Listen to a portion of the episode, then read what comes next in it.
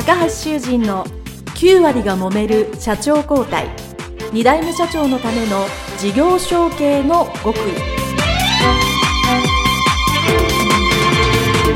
この番組は2代目社長専門経営コンサルタント高橋修人が経営に悩んでいる2代目社長やこれから社長になる後継者に向けて経営力を伸ばし会社を引っ張れるリーダーシップを身につけるための番組です。これまで数百社をコンサルティングした実績から2代目社長ならではの悩みを知りその解決のための独自理論によって2代目社長もまた従業員も幸せに仕事ができることを目指した内容です。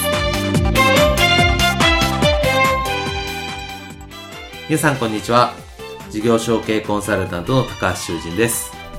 えー本日は竹内事務機株式会社代表取締役社長竹内博様のえー会社にお邪魔しましてえーインタビューの後半になりますので、えー今回もどうぞよろしくお願いいたします。はい、よろしくお願いします。はい。えー前半ですね、まあ、お聞きの方、お分かりかと思いますけども、竹内社長の、えー会社を引き継ぐまでですね、えー様々な取り組みですね、特に時代の流れを、まあ、乗ってというか、先読みされて、コンピューターですね、関連のお仕事、えーの販売のお仕事をされたということで、えーそれが非常に良かったというお話だったので、まだお聞きになってない方はぜひ前半から聞いてみてください。そして、えー今回はですね、まあ、後半ということで、えーいよいよ、えー事業承継で社長になられてから、その後のお話をお聞きしたいと思いますので、よろしくお願いいたはい、おします。願いします。えーまあ、えー社長になられたのが、えー2001年。そうですね5年ぐらい後継した期間があって2001年されたということで、えーその時には、えーお父様は会長とかっていうので、いらっしゃったんでしょうか？会社には。そうですね。あの、私が代表になった時は、父はそのまま会社に残って、えー会長職ということで、えー残っていただきました。はいなるほど。で、えっ、と、な何年ぐらいその会長はされていたんですか、お父様。そうですね。あのーまあ、実務的に会社経営に対していろいろご助言をいただいたりしてたのは、まあそうですね、7、8年ぐらいですかうね、んその後。うんはい。はいじゃあ、割と、あの、長く会長としていていただいたという感じですよね。そうですかね。はい、うんはい、そうですね。はい。わかりました。で、まあ、その、まあ、いざ社長になられてですね、事業承継されて、まあ、多くの、えーこういうインタビューされてる社長様、あの、なって初めて、まあ当然ですけどね、あの、社長になるまでわかんないことがたくさんあるので、えー会社引き継い社長になって初めて気がついたり、あの、すなる前のイメージと違ったことっていうのはあると思うんですけど、まあ、竹内社長は、例えばどんなことが、はい。気がつかれましたか？そうですね。まあ、あのー前半でもお話をしましたように、えー今まで当社としては取り組んでいなかったそういう、まあ、コンピューター、IT 関係の事業を新たに立ち上げをして、はい。えーやってきたわけですけれども、まあ、やはり、えーまあ、会社のメンバーにとってはね、えー全然自分にとってはわからない世界の事業うん。ということで、えー最初は相当やはり、なんて言うんですかね、その、まあ、抵抗まではいかないですけれども、うんえーそんな数名で、そういうことが本当にこう続けていってお客様に迷惑をかけないのかとかですね。うんうんまあ、いろんな部分でやっぱり、あのなかなかうまく表現できないですけど、えーまあ、社内では、えー相当抵抗をされたのは今思えてますね。で、そうですよね。一番やはり、まあ困ったというか失敗をししたのかもしれないんですけど、あの、まあやはり自分の中では新たな柱に育てていくという強い意志があったので、えーまあやっていったわけなんですけれども、はい。その中であの、先ほども言いましたように、あの、当社の場合はあの、販売だけではなくてね、はい。販売した後、えーつ使ってお喜びいただくことが我々の主たる目的なので、えー保守メンテナンスというのは絶対に自社で行うというのは、これはもう先代も含めて、はい。私が強く思ってる、えーまあ、方針なんです。で、まあそうなると、今まであの、保守メンテナンスというのは OA 機器、まあファックスとかコピーとかね、うんプリンターとか、ああいうものに関しては全てリコーという会社の、えーからそういううサービス教育を受けてですね、はい。で、えーサービス認定の資格を、まあ、社員の皆さんに取っていただいて、うん。えーまあ、実証しているんだけれども、はい。えーそういうコンピューター関係というのは、まあ、いろんな、あ例えば日立、富士通、東芝、いろんなメ,、ーカーがあって、えー当然そういったものに対してのその保守メンテナンスというものが、えーまあ、違う部分というのは非常にたくさんあるんです、うん。技術的に。で、えっと、そのサービスのメンバーがやっぱり新たに、まあ今まで長くね、理工にさえ教えてもらっていれば、うんね、授業ができたものが、えー、まあ、下手すると聞く先もよくわからないようなものを、えーやっていかないといけないと、はいで。新たに覚えないといけないと。うん。まあ、やはりサービスマンもまあ、あの、ベテランの方も何人もいたので、うんえー特にやっぱりそういうベテランのサービスのおメンバーにうん対してはね、相当あの、えー抵抗を受けましてねうん。そうですよね。で、まあ、あの、でも僕はまあその時に、まあ強く、これからやっぱり IT 関係というのは、うんあの、単にコンピューターだけではなくて、はい。そういう OA 機器もネットワークにつながっていって、あの、当然パソコンと関連していく形に、携帯が変わっていくことはもうはっきり自分の中では分かっていたので、うんあの、コンピューターを覚えないと今までやっている事業もやっぱりうまくいかなくなるよとうん。いう、うまあ話をしながら説得を続けたんですけど、あの、なかなかやっぱり受け入れてえーもらうのが難しくてですね、はい。恥ずかしながらあのサービスその当時は3名、その専門職でサービスだけをやっているメンバーがいたんですけど、はい。全員退社されましてね。はああ、その、事務機の履行のメンテナンスをされてた。い。そうです。で、あまあ、だから、あまあ、一からね、うん。もう一度そのサービスの舞台を作り直しをして、まあ当然、はえー採用関係から始めて、えー理工の勉強もしながら、まあコンピューターの、まあ勉強もしてもらうというスタッフを、えーまあ作らないといけなくなってしまったと。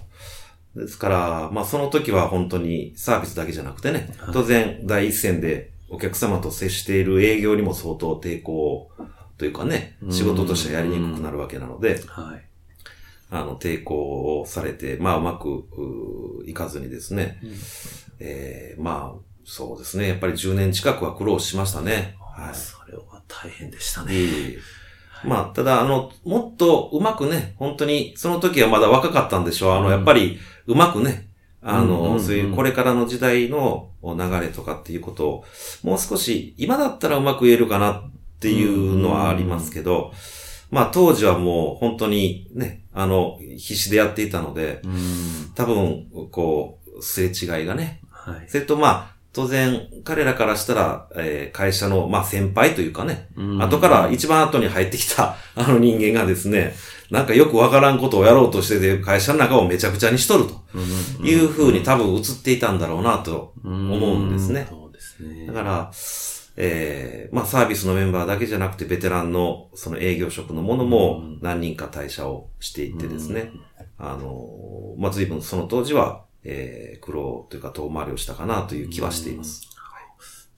まあ私もね、いろんなとこで、あの、インタビューなりお話を聞く機会が たくさんあるんですけど、まあ会社へ引き継がれた方の、まあこれまあ高橋調べなんですけど、まあ多くの、そういうこう、後継社長さんはですね、まあ大体何割かの従業員は必ず辞めてるっていう経験が 皆さんお持ちで、ああの、まあ私もね、な昔からしてるんですけど、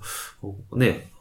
そんなご苦労されてたんだっていうのを今日初めて知りまして、やっぱ、あの、話してみないと人はわからないもんだなと思って。やっぱり、ヘラヘラしてましいやいやいや、そう、すごく、やっぱね、そう、人が、まあ反発して入れ替えて、まあ、恥ずかしながら僕も自分の会社であったので、あの、よくわかるんですけど、いや、もうそれ大変だっただろうなと思います。まあ、とはいえ、まあ、そういうこう、えー変えて、やっぱ事業の柱としてやっていかなければならないということで、まあ、新しい人を入れて、まあ、ずっと今日まで来られてると思うんですけども。そうですね。はい。はい。まあ、その中で、えっ、と、まあ、えーまあ、そういう事業は変えてたり、まあ、いルールが細かく変えてることもたくさんあると思うんですけど、これはまあ、先代から引き継いで考え、変えてないなっていう、まあ、なんかルールとか考え方みたいなのって、どのようなものがありますか？そうですね。あのーまあ、効か不幸か会社のメンバーも大きく変わって、うん。ええまあ、最初から接することができる社員がどんどん増えてきたんですけれども、はい。まあ、全員に言っているのはですね、あのとにかく商品を提供するのが、まあ、我々の主たる使命ではないと。まず、提供するだけだったら別にどこの会社でもね、提供できるわけで。ですから、えー提供したところからスタートするんだよと。うん。で、とにかく我々がややらせていただいている事業を通じて、せっかく苦労するわけなので、はいまあ苦労以上のね、やっぱりお客様にこう喜んでいただけるものというのをお努力をして考えて作っていこうねとうんいう話をしさせていただいてるんです。まあ当然そんなにうまくいかないことだらけですけれども、やはり、えー喜んでいただく経験を一度でもするとね、あの、それの2倍も3倍もやっぱり苦労を耐えれるんですよね。うんですから、あの、最終的に到達する目的地というのがはっきりみんなが共有ができていれば、はい。まあ多少その方向性が間違ったりとか、うん。まあお客様にあのご迷惑をかけてしまうことがあったとしてもね、あの、それは多分乗り越えていけるんじゃないかなと僕は思っているので、とにかくお客様に、えーいつまでもあんたと、えー一緒に仕事していこうなと。うんまあそういうふうに言っていただけるような、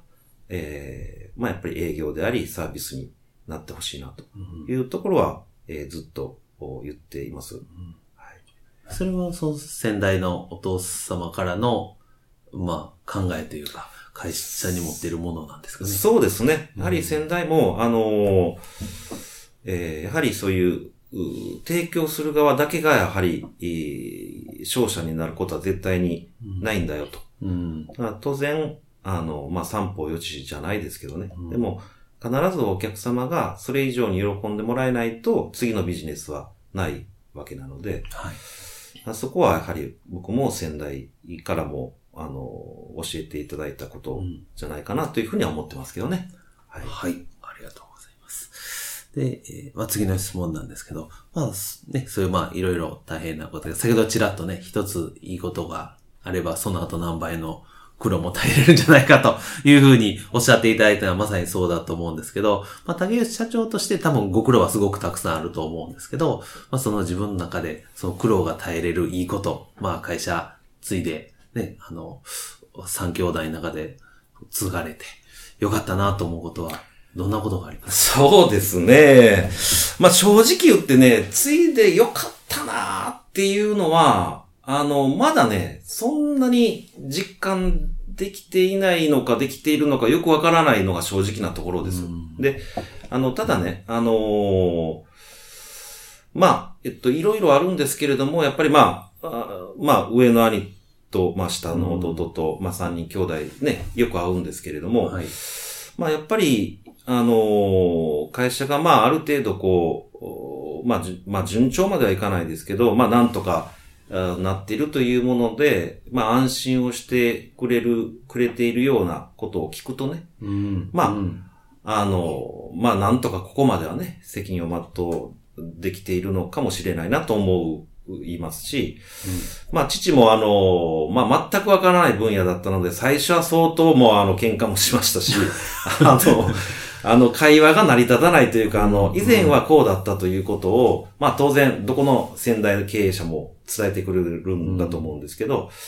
やっぱり、あの、後を継がれる方というのは、うん。あの、明確に今のものを、えー変えずに守っていこうという、いいう意思を発揮される方と、うん。今よりもやっぱり、あの、良くしていこう、ここがスタートラインだというふうに思って、えーやっていかれる方と、まあ分かれるかもしれないんですけど、あの、ここをスタートラインだと思う、思って始めると、なかなかね、あの、どこまでも満足は自分の中ではできないんですけれども、うん。あの、まあ、そういう意見が食い違うことを最終的には、まあ、えーまあ、理解をして、えーんくれた、まあ、あー先代もそうですし、まあ、えー古くからえー会社をで一緒に仕事をしてくれてるメンバーがね、それを理解してくれて、えーやっていってくれてることを見るときが、まあやっぱり、まあ良かったかなと思いますし、で、まあ一番些細なことなんですけど、はい。やっぱりね、あのーあの、社員が全員家族とまでそこまでは僕は、ああの、そこまで強い愛情を持ってるかどうかってちょっと自分ではわからないですけど、うん。でもやっぱりね、自分が褒められるよりもやっぱり会社の社員がね、うんあのーあんたんとこの社員、この前こんなことあってなと。で、僕が知らないことでも、お客さんよく教えてくれるわけです。いいことも悪いことも。うんで、その時に、その、あんたんとこの社員こういうことがあった時、こうしてくれてなと。でも、めちゃくちゃ助かったんや、というような、やっぱりその、社員を、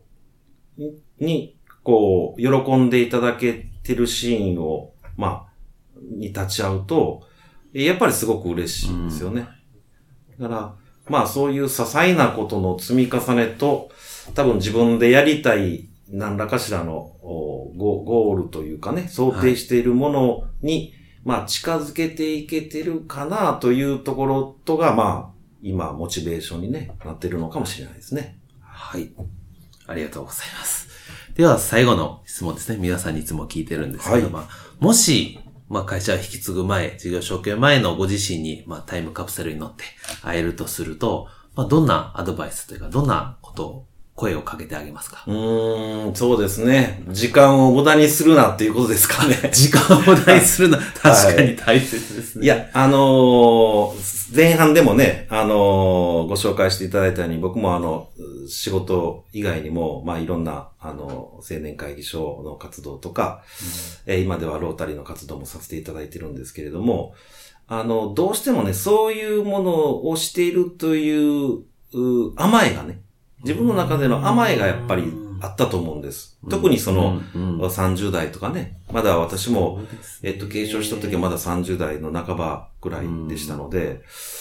やっぱりその仕事はやっぱりい当然、あの、みんなが納得してくれるようにしないといけないというのは、まあ、これは当然ね、うん。あるとは思うんですけど、まあそこさえしっかりやっていれば、まあ、あとは、あの、それ以外の時間も、あの、使っているのだから、まあ多少ね、多少まあ、あの、しんどい時は、あの、ちょっと、あの、手を抜こうかなとか、うんいうのがやっぱり、まあたくさんあったんじゃないかなと自分の中で思うんですよ。う。んなので、まあその当時にもうあと、もう一頑張り、二頑張りしていれば、うん。もっと違う結果が出たのにな、ということを、うん。まあ当然こういうのはたらればなんでね、はい。終わってからしかわからないんですけど、あの、まあそういう甘えがあったのかなと。うんいうことと、それからもう一つは、やっぱり、えー明確に、やっぱりその、ぶれない心ですね。うんやっぱり、あの、そういう異業種の方々とお会いして、いろいろお話を聞いて、非常に参考になることがもう8割、9割なんですけれども、はい中にはやっぱり、えーどういうんだろう、自分の中にこう甘えとか、うんそ、そこまでこれをしなくても、もうちょっとこう、あの、ソフトランニングさせるような、うんあー形でもいいんじゃないか。もしくはもうちょっとそこは、あの、手を抜いてもいいんじゃないかなっていうふうに、えー思えちゃうこともやっぱりあるんですよね。はい。でそうすると、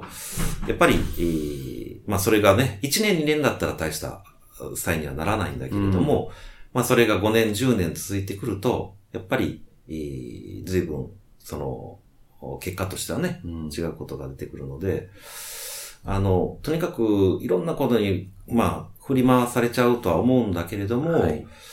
えここだけは絶対に自分の信念としてこう曲げないようにしようとうんうん。いうものは、えーいくらこう時間があろうがなかろうが、やっぱりしっかり持ってね。うんで、やっぱりある自分が納得して失敗したと、僕も失敗したことたくさんあるんですけど、ここまでえーの時間をかけて、結果がここまでしか出なかったら、これはもう諦めようとか、うんうんあの、そういう、なんていうかな、人からこう言われた物差しではなくて、うん。まあ自分の中でこう、やめるにしても続けるにしても納得ができるようなね、はい。え尺度というものを持った方が、えー、後々随分自分を助けてくれるよということを、まあその二つですかね、言いたいのはね。ありがとうございます。時間を大切にすることとはい、ぶれないことと。そうですねという。ことで、はいいいアドバイスをいただきました。全然できておりませんが。いいありがとうございます。はい。えー、それではですね、えー、前後半に分けてえーインタビューさせていただきましてありがとうございました。いえいえありがとうございましたえー竹内事務機株式会社代表取締役、えー竹内博様に、え2回ですね、お話をお伺いさせていただきました。どうもありがとうござはいい、ました。こちらこそありがとうございました。失礼します。